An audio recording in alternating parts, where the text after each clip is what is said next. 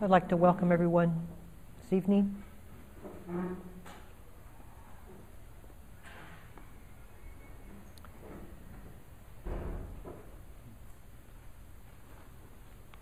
So we're going to journey again further into this Satipatthana Sutta.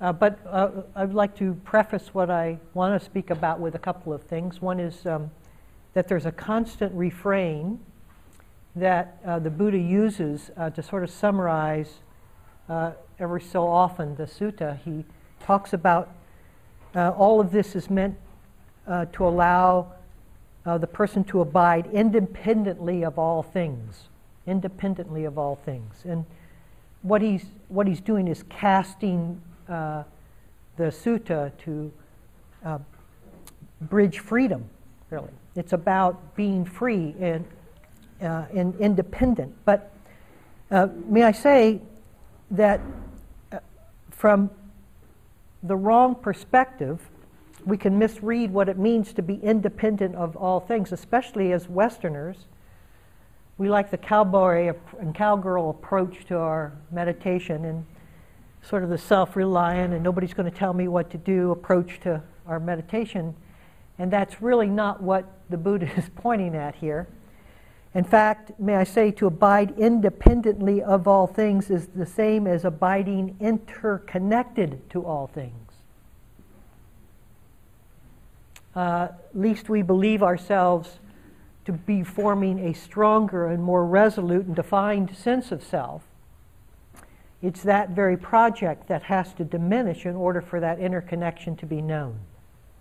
So, as he talks about abiding independently of all things, it just simply means that there's no dialogue or narrative we're having with life in form of any kind or attempt to resist it at all.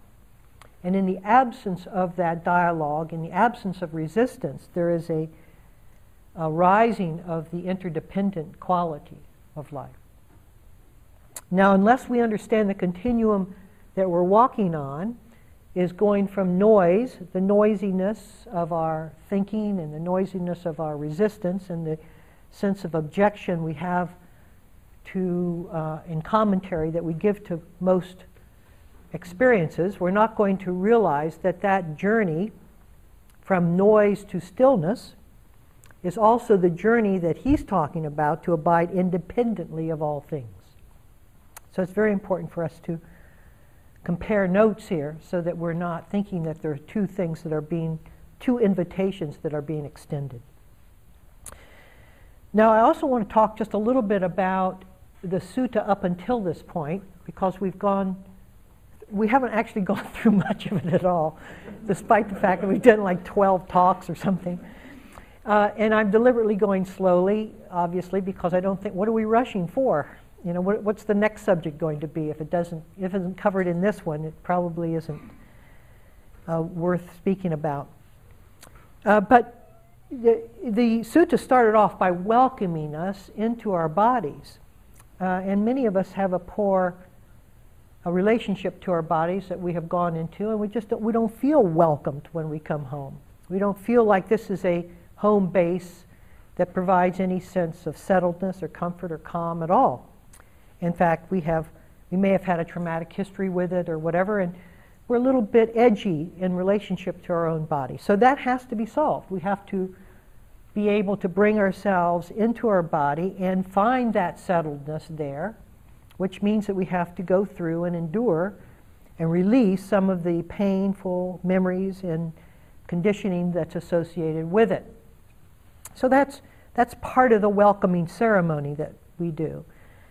And then the other invitation that I find throughout this sutta up until now has been an exploration of the body, what it is. What is the body? And at times he will encourage us uh, to explore it quietly he'll say, don't use memory and previous knowledge of what the body is in your exploration of, of what it is in this moment.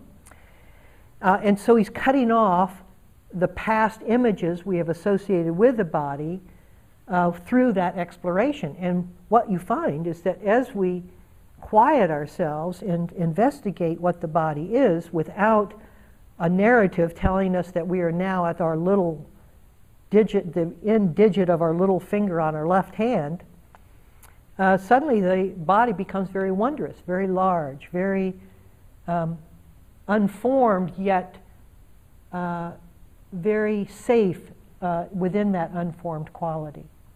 And we can just deal with the sensation of the body as it is, rather than as connecting it to a personal relationship, a personal form, a personal uh, project that we have with our body. Now, I don't know how many of you have done courses with Goenka or his uh, trainees, but the Goenka courses take you uh, through the body systematically like a plane of sensation where you start at your head and move your attention throughout the physical body over and over again. It's called sweeping meditation. And as one begins to sweep one's awareness through the body, what the body begins to feel like is an energetic system rather than a physical system. And you can just you can feel the movement of those waves of energy moving down. It's a very good practice and I encourage people who haven't done it to do it if you want to do a 10-day course, but there's no walking associated with this particular t- tradition and a philosophy of exclusivity that doesn't really um, encourage sitting with groups that aren't practicing that form. So that if you leave the philosophy behind, the practice itself is a good one, and it shows you a different relationship to the body than a body of bones and sinews and other muscles and all the other tissue elements that we're going to be going in tonight.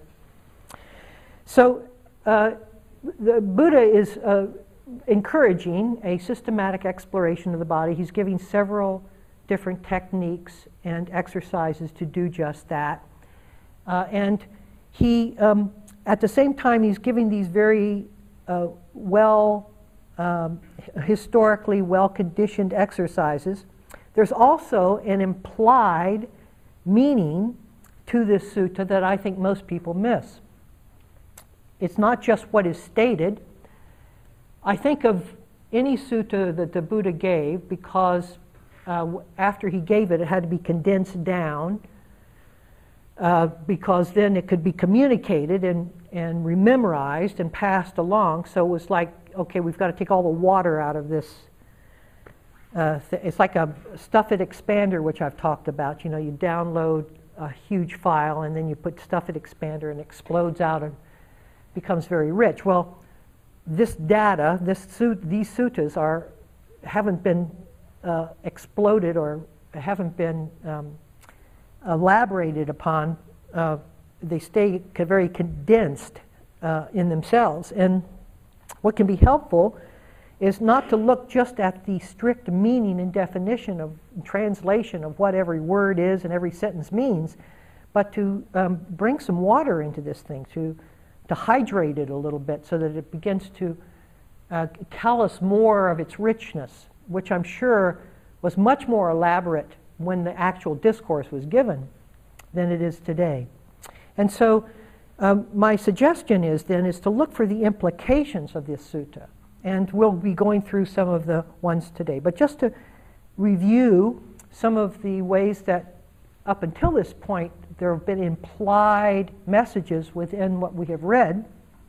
He's talked about, for instance, uh, when you start moving, that there is no action that is outside of one's willing, one's ability uh, to discern and be aware of that movement. And he goes through a whole list of different movements that he encourages us to be fully aware of. So another an implication of that is that there, he's no longer separating he's not keeping us on the cushion he's taking us right into life in the full embodiment of life and therefore he's saying what's implied in that is that there is no difference between the secular and the spiritual divisions in this world that, that, that the spiritual and the secular are one and the same now we should understand that because as long as we have a divide in our minds, a division in which we think this is a spiritual activity and this is a secular one, they'll never come together in the rich flowering that is meant in the sutta. So let's turn off our phones. For God's sake, we've been, been through this every single week. Okay. Uh, another is in terms of, of control and um, surrender. We find that as we turn over our attention to full awareness, uh, we lose the ability to control the Dharma, to make it operate under our capacity and effort. And so we have to just open this whole thing up so that it comes, comes back in uh, on its own, in its own way, in its own disposition. We can't keep certain things out and want certain things or certain messages and look. It's, it's a full embrace of the entire range and uh, examination of life as life is presenting it, not as we wish it to be presented. And that's a tremendous uh, help because we, we're always trying to kind of arrange our Dharma life and our worldly life so that it's all very systematic and controlled and orderly and, uh, you know, predictable and, uh, and all set up for us. But that's essentially, we're unable to do that. And the Buddha, I think, is implying that we shouldn't be doing that, that we should just let the full catastrophe of life explode forth. Uh, so ultimately, uh, he's also speaking about, he keeps talking about full alertness, fully alert, and fully alert is uh, the willingness uh, to release our tendencies to control our awareness so that it's just selecting out what we want to be alert of. I'll be just I'll pay attention just to my breath this time, but not to my back pain. I'll pay attention just to the sounds, uh, but I'll eliminate all the other distracting uh, sensations. This full alertness, this full abiding, has no selectivity to it, and I think what he's ultimately doing is moving us from a very controlled uh, form of mindfulness meditation to a full abiding presence in life. So these are just some of the ways that up until this point, I think that he's been moving us and implying uh, that the practice unfolds. But let's uh, continue on here. And before I get to this next section, which is um, a more difficult section, I want to just encourage uh, us to uh, look at the body in context to the universe. And I do this uh, to lighten up the, what, is, what is about to come, I think. Um, and remembering that the same intelligence of the universe is also contained in the body. And I've been following a series of lectures on cosmology that I have appreciated a great deal. Well, the, the one lecture that is most recently in mind is in regards to uh, the first second of the universe. Essentially, in the first second after the hot Big Bang unfolded, the laws of physics became manifested as we know them today. And all the particles of life uh, all the materiality of life began uh, also to manifest. And one would have to ask out of nothing came that something. How, what, where did that something arise from in the universe? Since it came from nothing. In the beginning, there was nothing. And the way this cosmologist answers that is he says that as energy comes into the vacuum of space, it produces the particles of materiality of space. And how does the vacuum then, and this is the cosmologist speaking, not me, he says, how does the vacuum know what to produce? How does he know? How does it know?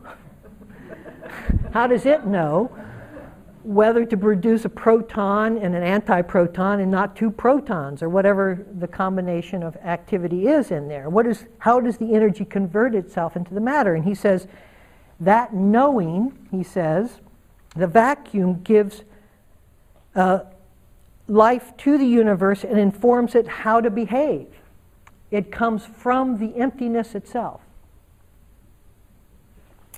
Well, I find that to be interesting. the knowledge to do that is located within every point in space, he says. The vacuum gives life to the universe and informs it how to behave. Okay, so we are a part of that.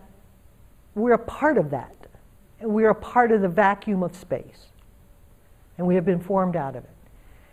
And that knowledge is located within every point of space, meaning every point of us as well. And so the intelligence that we find in the body is really the intelligence we find in the universe. We shouldn't think of it as two separate things. Another, something that scientists seem to um, omit or discourage uh, an explanation for this is consciousness. The consciousness, this vacuum was not without consciousness. Consciousness couldn't be measured, but consciousness was the informing quality, was the creative quality of that. That consciousness, that, that is all of life, is also an intimate part of each of our individuated lives. And so, as we begin to explore the body, it's from that alignment that we should begin to assert that that we should begin to line ourselves up, not through the individuation that we have associated ourselves with, but with the, the expanse, the expanse, uh, with the infinite that is so relevant uh, and is so accessible, really, as we do some of these practices. I say they're relevant, I say they're accessible. They're only relevant and accessible if we don't keep bridging everything we see with the discourse and label that we give to it. When we take the name and the word away from what it is that we actually experience, it stretches out, it becomes expansive, it becomes infinite, you might say. So uh, we're about ready to uh, move into uh, the unbeautiful quality of the body. It's called in Buddhism asubha, Asubha, subha is, means beautiful. Asubha means without beauty. And we are going to play with uh, the theme of repulsion now. uh, now, we're just playing with a perception. And I'll talk about why it is that this was relevant uh, or is relevant to many of us. What's the point of it? Are we. Um, are we negating the body? Are we, uh, you know, going into ascetic practices here? I don't think so. But, but remember how much attraction we invest in the body, how much we have uh, at stake in this thing, how we beautify it, how our pages of our magazine are so filled with the glamour of the body, which is a perception of the body. It's not the whole story. But we, we have leaned so heavily within that perception that most of us find that we try to uh, bridge our own appearance with the appearances of those magazines because we feel that the attractive quality of the, of the, of the body is the most acceptable and uh, the most encouraged within this culture. So the Buddha uh, doesn't want us to lean.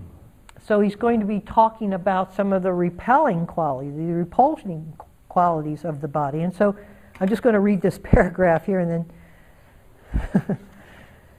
so it says, furthermore, just as if a sack were opening at both ends, were full of various kinds of grain wheat, rice, mung beans, kidney beans, sesame seeds, husked rice and a man with good eyesight pouring it out were to reflect, This is wheat, this is rice, these are mung beans. These are kidney beans. These are sesame seeds. This is husked rice. In the same way, monks and nuns, a monk or nun reflects upon his or her own very body with the soles of his feet on up, from the crown of his head on down, surrounded by skin and full of various kinds of unclean things. In this body there are head hairs, body hairs, nails, teeth, skin, flesh, tendons, bones, bone marrow, kidneys, heart, liver, pleura, spleen, lungs, large intestine, small intestines, feces, bile, phlegm, pus, blood, sweat, fat, tears, skin oil, saliva, mucus, fluid in the joints, and urine. well, what's he doing here? I mean, I one of the first uh, statues I ever saw of the Buddha was when he was an ascetic uh, monk before he realized uh, the true path. And he was very, very thin. In fact, it said that you could look at his front side and see his backbone sticking through his front, eating one grain of rice a day. This is mythology, of course, because no one can live on a single grain of rice a day. But nevertheless, uh, there was a point in his practice when he was uh, sort of trying to transcend the mind from the body. And even to this day, you'll find in some of the Southeast Asian countries some uh, practices, like I had one teacher who encouraged his students uh, to sit up even in the throes of malaria. I, I've had malaria, so I, I couldn't even stay conscious to, to the illness. So uh, these kinds of, of very uh, hardened uh, uh mind resolves to get you through or over uh, the body aren't very inviting uh, to a welcoming vision of welcoming our attention into our body which is really what this sutta is about. So what's the conflict here? What, how, does this, how does this fit with the welcoming atmosphere that the first part of the sutta encourages? Well, the first thing, let's just, just the pragmatic quality of, of looking at the repulsive side is that it's an antidote to the attachment in the sexual desire that monks and nuns, if that's whom he was speaking with, uh, have no recourse for. Monks and nuns are celibate completely. And yet that doesn't keep their mind from uh, dwelling on fantasies like that. And so to offset or to counter the balance of influence of attractiveness, it's useful to look at the perceptions of the body as being unattractive to see that it's not just this beautification cosmopolitan magazine cover, that it contains some very repulsive qualities to it that are not very welcoming, and in fact, you wouldn't buy the magazine if they were shown. Uh, so uh, we're, we're asked to explore this body as it is rather than what we would love it to be. And so you can see that the first reason then is a very practical reason. Let's just look at this thing and uh, from the since we've given it so much advantage, let's look at the disadvantage side of it. That it gets sick, that it uh, is not always uh, energetic, that it can be dull and lifeless, and let's look at that side, and then let it come back into a kind of a balance between the two. And so, fair enough. I think, I think that it's not, he's not trying to negate the body as much as balance the energies of how we perceive the body. Now, uh, he goes on and he starts looking at the whole of the body. Instead of looking at the whole of the body, he starts breaking it into parts. And uh, what looked so beautiful in its totality when it was all together, when we start looking at the individual parts of the body, breaking it into sections, doesn't hold that beauty so much, does it? It's like taking an automobile, you know, a very uh, desirable automobile, and taking it apart, and then, you know, looking at the 32 parts of the automobile individually, there's, you just lose the collective beauty of what it used to be. And so, too, we can take our attention into the body, and this actual reflection or contemplation or um, meditation on the 32 parts of body is actually a meditation where you take your attention and you place it upon what I just read Uh, and you begin just to feel that area of your body, and you just hold it instead of thinking you just let it be sit in your consciousness with you, and then you move to the next section and the next section, and it's, uh, it brings a, a, a quality of, uh, of non-attachment to the body that can be very useful. And again, as Westerners, we are, if, if, we, if there's a leaning to us, uh, the leaning is much more to the attractive side. So it does need to be balanced. It needs to be looked at. What, how are we going to be independent in, in, of all things? Uh, that includes independence of our sense of infusing attachment to the body itself. It's going to die. In fact, the next couple of lectures on this series is going to be around death and dying because that's where the next section of this sutta takes us. And so we'll be talking about death and dying. But to, but to get a sense of that, and now let's look at some of the implied, uh, the implications of that paragraph that I just read because I think it's important. Um, that what he is implying that we need to do is to change perceptions. That are, we have a perceptual fix when we see a certain thing, and that that's the only way that we see it. And how is it that we can change the perceptual fix that we're in? And uh, so he wants to show us the relativity of perception. Mostly we invest in a kind of fixed perceptual way we look at the world. Uh, we have an emotional response to it, we have a narrative associated with it, and we don't want to see it any differently than the way we've invested in it. And what he is suggesting is that those perceptions, taken to be so true, are really just a particular perspective in the moment. And that if we can change them, you'll see a very different expression of life. It may not be pleasant because we have been focusing on the pleasant side but if we look at just just change one just one little ratchet down or over, just a suddenly it opens up into a very different experience. Now, uh, perception uh, needs to be looked at in terms of views and opinions. Because once we have a, a perception, then very quickly a view starts coming in from that perception, and the views and opinions become very fixed within it. But we have fixed views and opinions that arise from relative perceptions. The perception that we see is only held fixed because of the view and intentionality of what we want to see. So if we want to see something beautiful, we will look just towards the beauty side of that. And so the perception will fix around that view and opinion. But if we release the view and opinion and really look at it from all different sides, it begins to show us the complete story. And that's very important because fixed views come from relative perceptions. What do we know for certain? We seem to know everything. But everything we know is really just a perception that we have fixed a view and opinion around. And if we start looking from a different way or allow our perceptions to move and float and be more liquid and less, less structured, then, and to release the view and opinion associated with them, then this whole thing becomes, gets wide open and very interesting.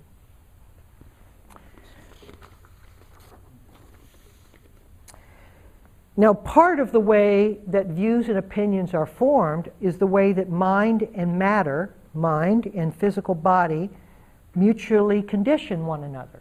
So just listen to this, because this is implied within this sutta, is that um, mind conditions matter. Now, what do I mean by mind conditions matter? Well, if the mind is anxious, the body gets tense. Mind conditions matter conditions the physical, doesn't it?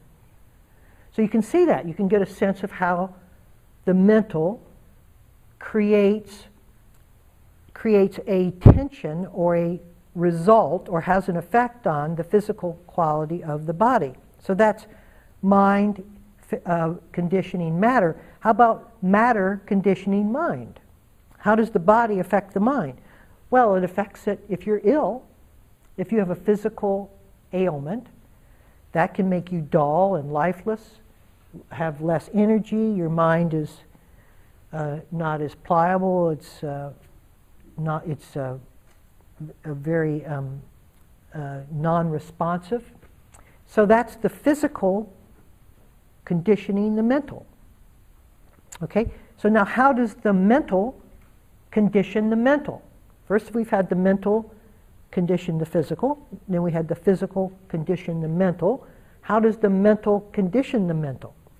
Well, if we are um, outside, for instance, and we feel cold, that's a physical response. That coldness creates a mental aversion. That's a mental response to a physical cold. So that's the physical conditioning the mental. Now listen. From that sense of aversion, the mental response, comes another mental response in which I have decided a desire to go inside. So the mind that created the aversion now has its effect upon the mind's thought about where it would like to go to get out of that aversive response. So there we see the mind conditioning the mind. And finally, how does matter condition matter? Well, the food we eat affects the body, doesn't it? And so the certain foods you eat has a certain effect upon the body, and that's matter or body affecting body. So all of those different ways that matter and mind interconnect and condition one another begin to form the opinion and perception that we have about life as well.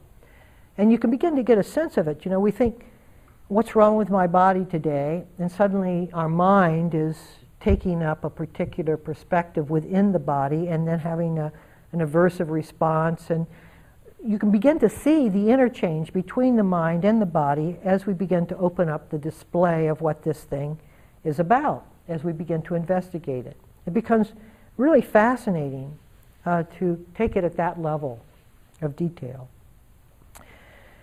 So let's move on to the new implication, another thing that's implied within the sutta, and I want to spend a little bit of time on it because I gave you homework associated with it, and that is the emphasis on appearance as opposed to the awareness that holds the appearance. You know, our attraction to the body is based upon the appearance that we have invested in the body, not really the realization of what the body is. When you realize what the body is, you move beyond or deeper, you have a deeper relationship to the body than simple than the simple appearance.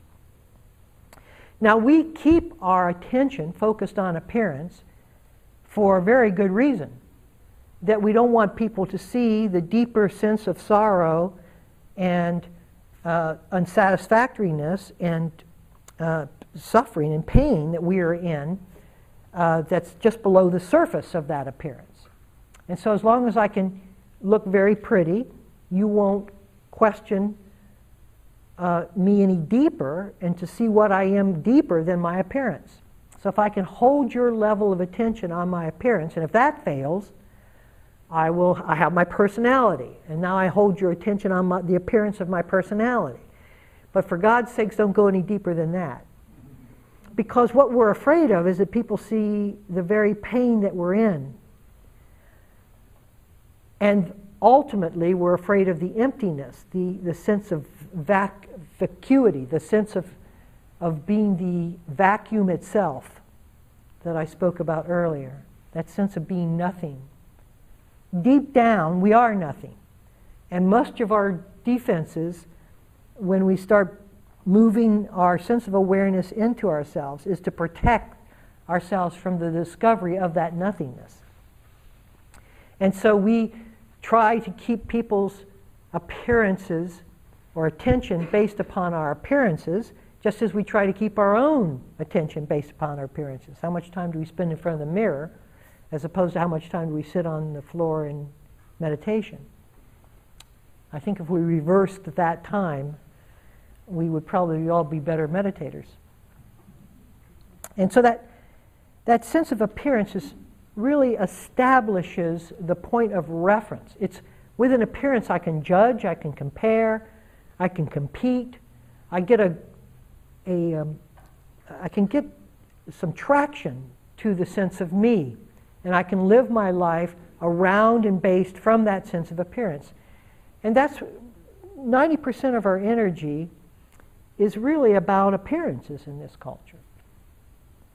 It's having not just a card, but one that appears, you know, if you're a meditator, you want to drive a Prius.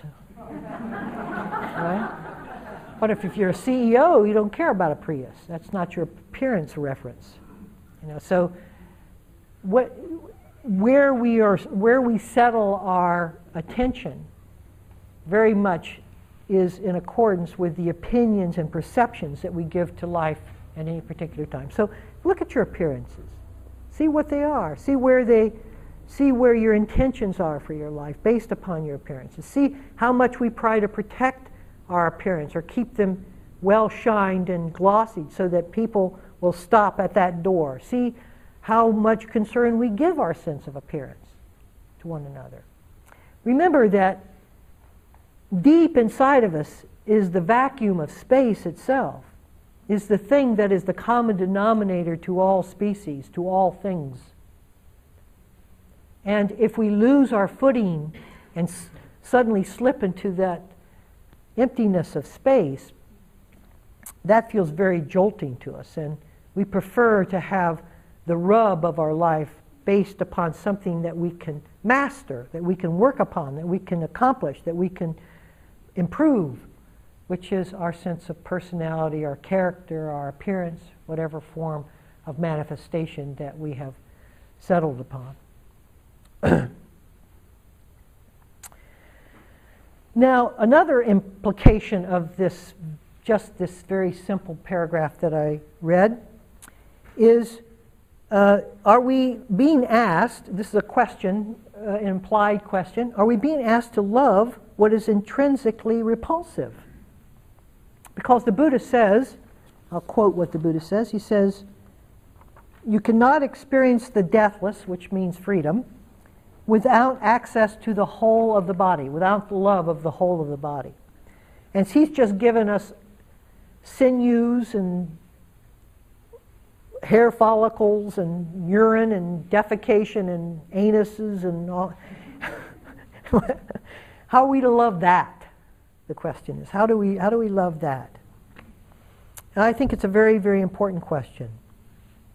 We, our love seems to be uh, well suited for where it is that our appearances are resting, where it is that we have invested in our appearances.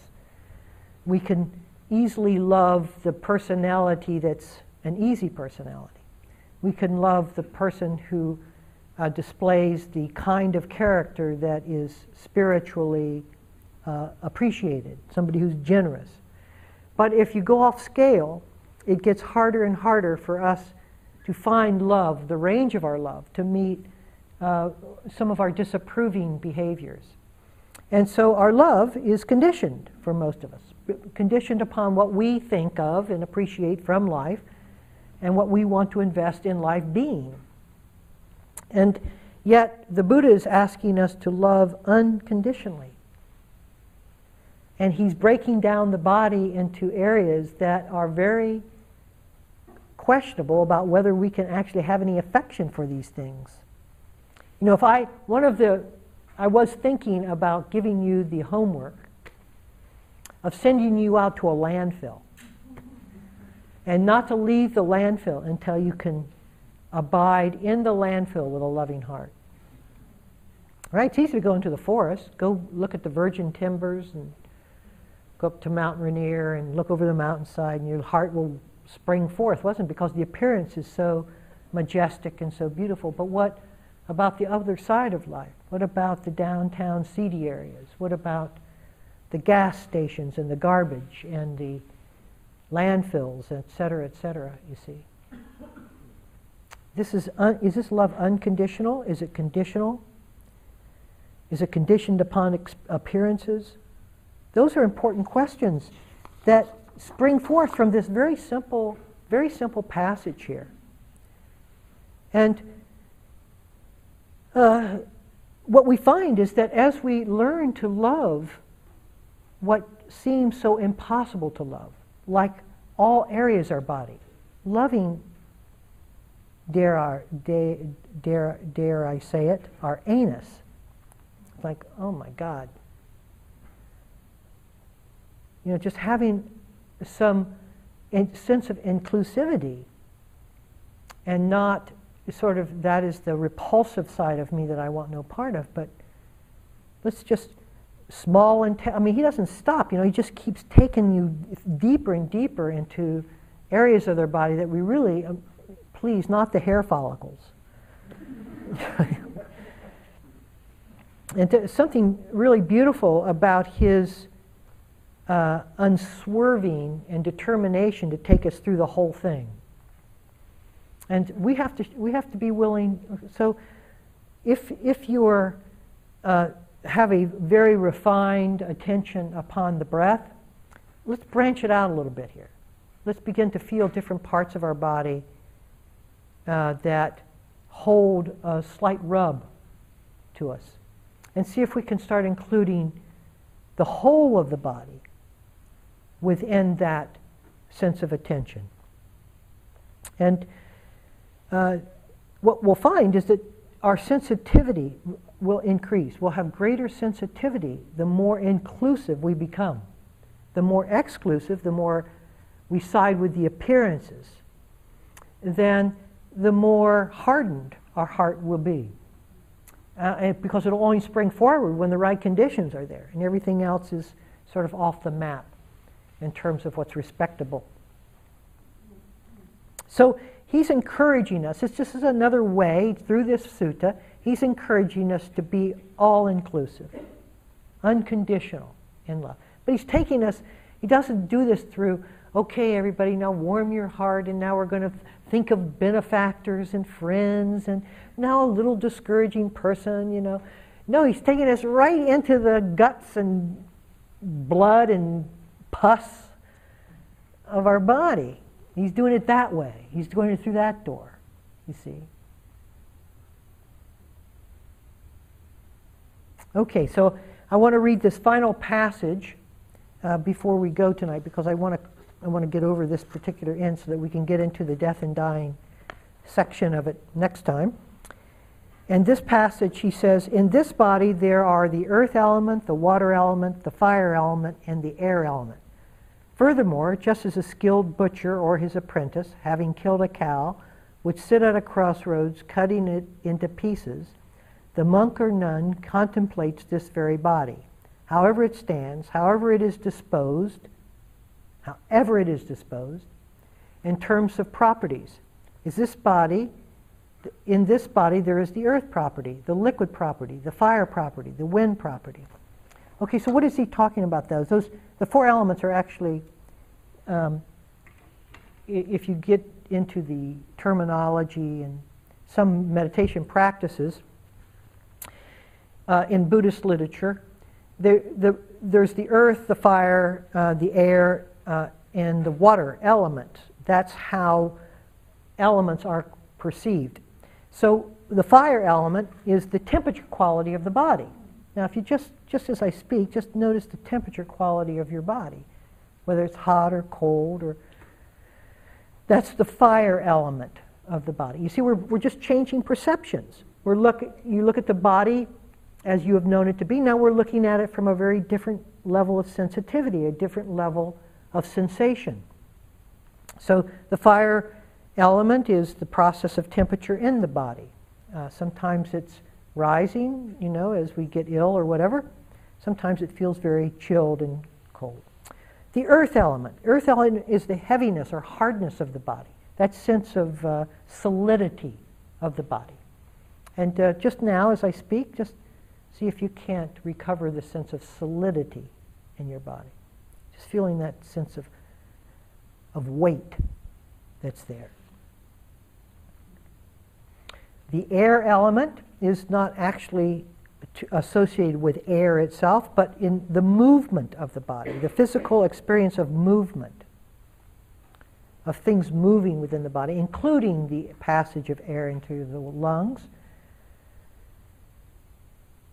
but in this sense, it would also be the blood in our veins uh, moving as, as they do as well. So that sense of movement in the body is what's called the air element. And then finally, there is the water element, and that's co- the cohesion and extension part of the body. As the chest expands and stretches out, that sense of cohes- cohesion in the body. So just see if you can't feel that sense of cohesiveness in the body.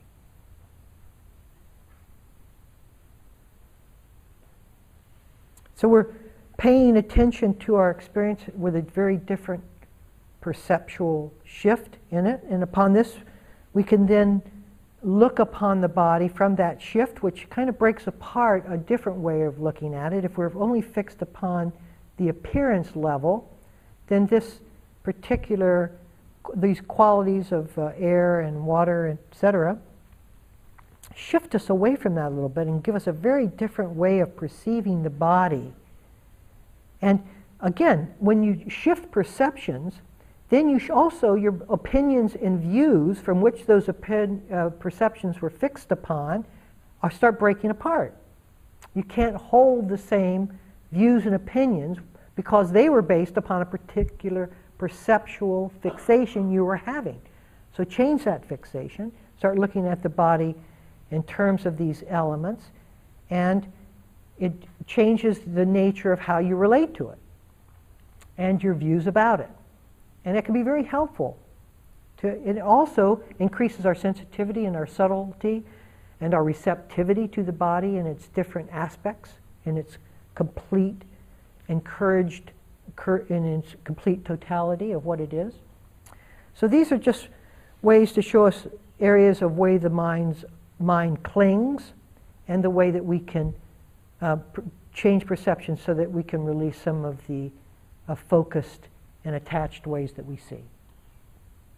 Okay, so that's enough for tonight, and I thank you for your attention. Can we just sit for a minute or two?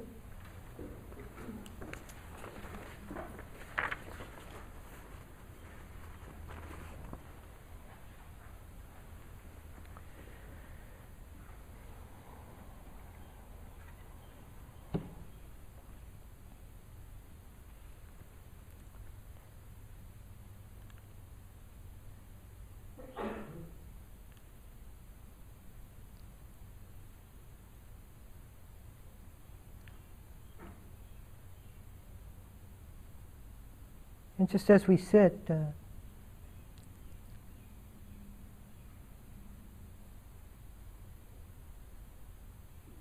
let us just view the body not from the usual perceptual way that we fix it, but let's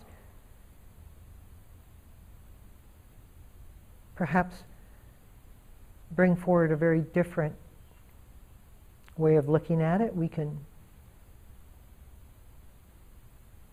move to areas of the body that we have, up until this point, sort of roped off.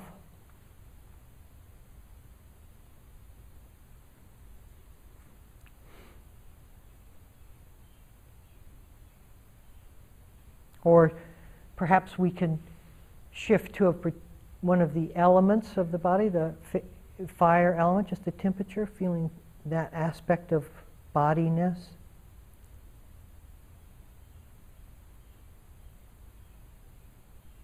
Or as the Goenka system does, the energy, the energy systems of the body, just the sense of energy in the body.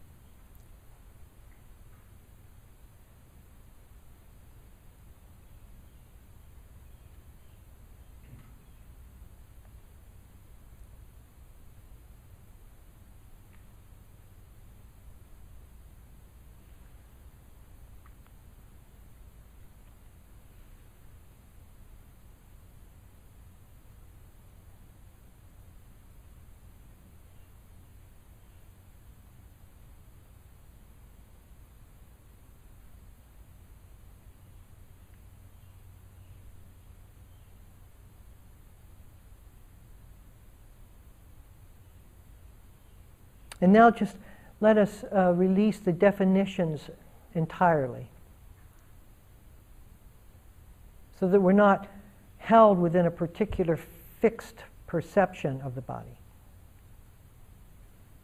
What the Buddha says uh, is to release the knowledge and memory of body.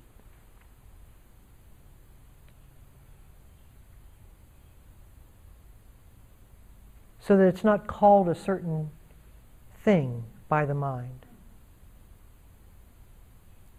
And certainly is not labeled as my body.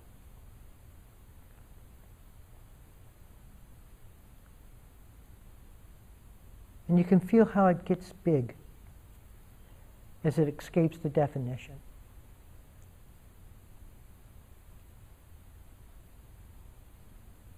And how the intelligence of the body is most easily access, accessed without having definitions.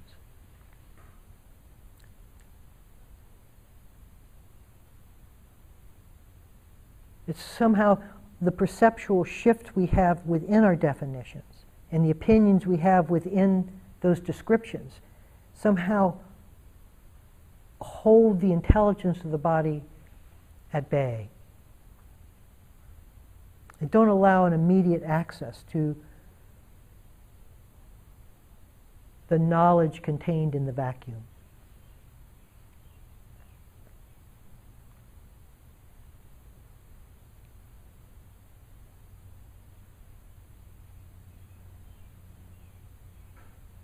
So you, you really don't know. When you want to touch the body's intelligence, you have to really not know.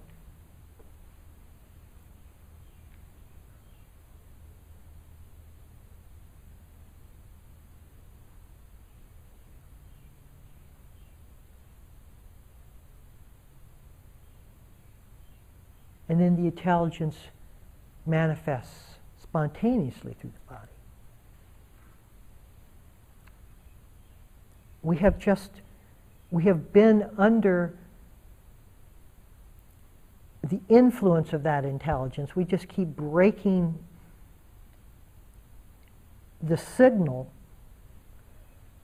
with our own interference pattern, with our own mental story and narrative and opinion. The universe hasn't gone anywhere. We don't have to re enter it. We just have to learn how we've obscured it.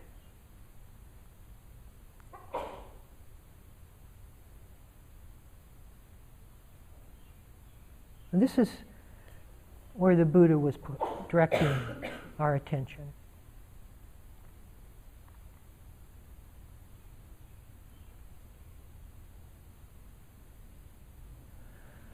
Okay, if there are any questions or comments, I'd be happy to.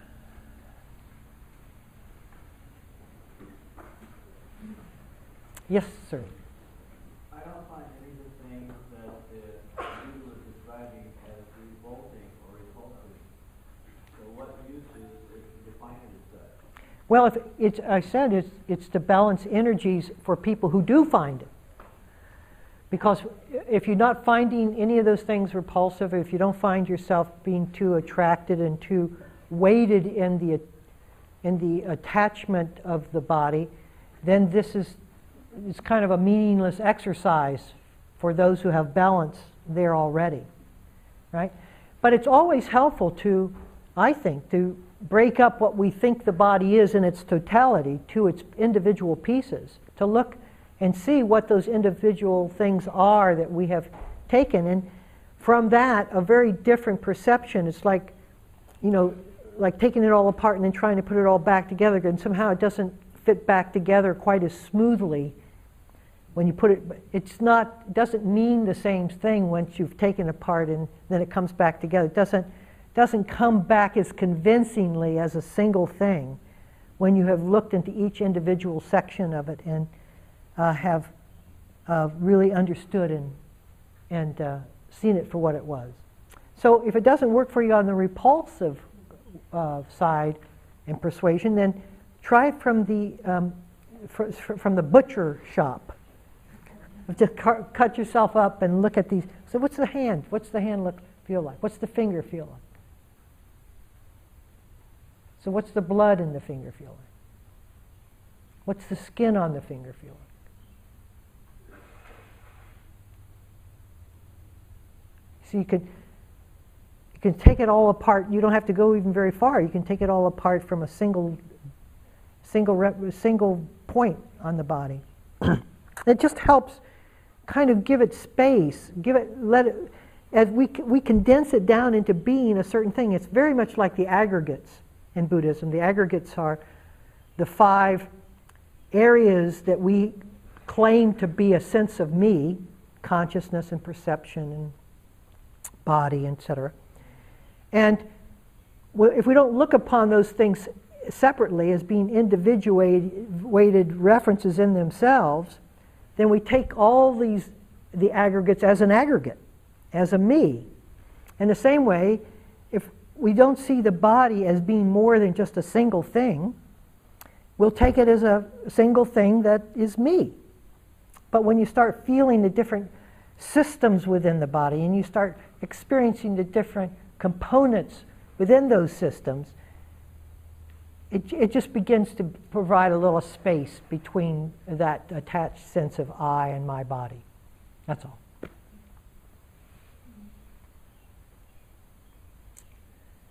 Anyone else? yes. How is the heart reacting um, in that moment of um, I'm thinking in consideration of the elemental values that you presented tonight and um, um, thinking about them deeply uh, in, in relation to the body and wanting to know um, how the heart is reacting um, when we have a conscious uh, experience with spaciousness. How is the heart i- with a, i- with a conscious within uh, spaciousness, right? Well, in order for it to become spacious, in order for one to awareness to be spacious, it has to have unconditional love within that spaciousness, right? And you're not going to be spacious if some part of it you like and some part of it you don't like. You're going to be very narrowly gauged, aren't you? Right? So to come to spaciousness is a full heart. Right? So spaciousness and a full heart are really one and the same thing. So when awareness is not dwelling upon a particular idea or sensation as being troublesome or thought, right? When it can encompass the totality, nothing is upsetting it within that totality, right? And so that which holds the totality, right, you could say is love. Does that make sense to you?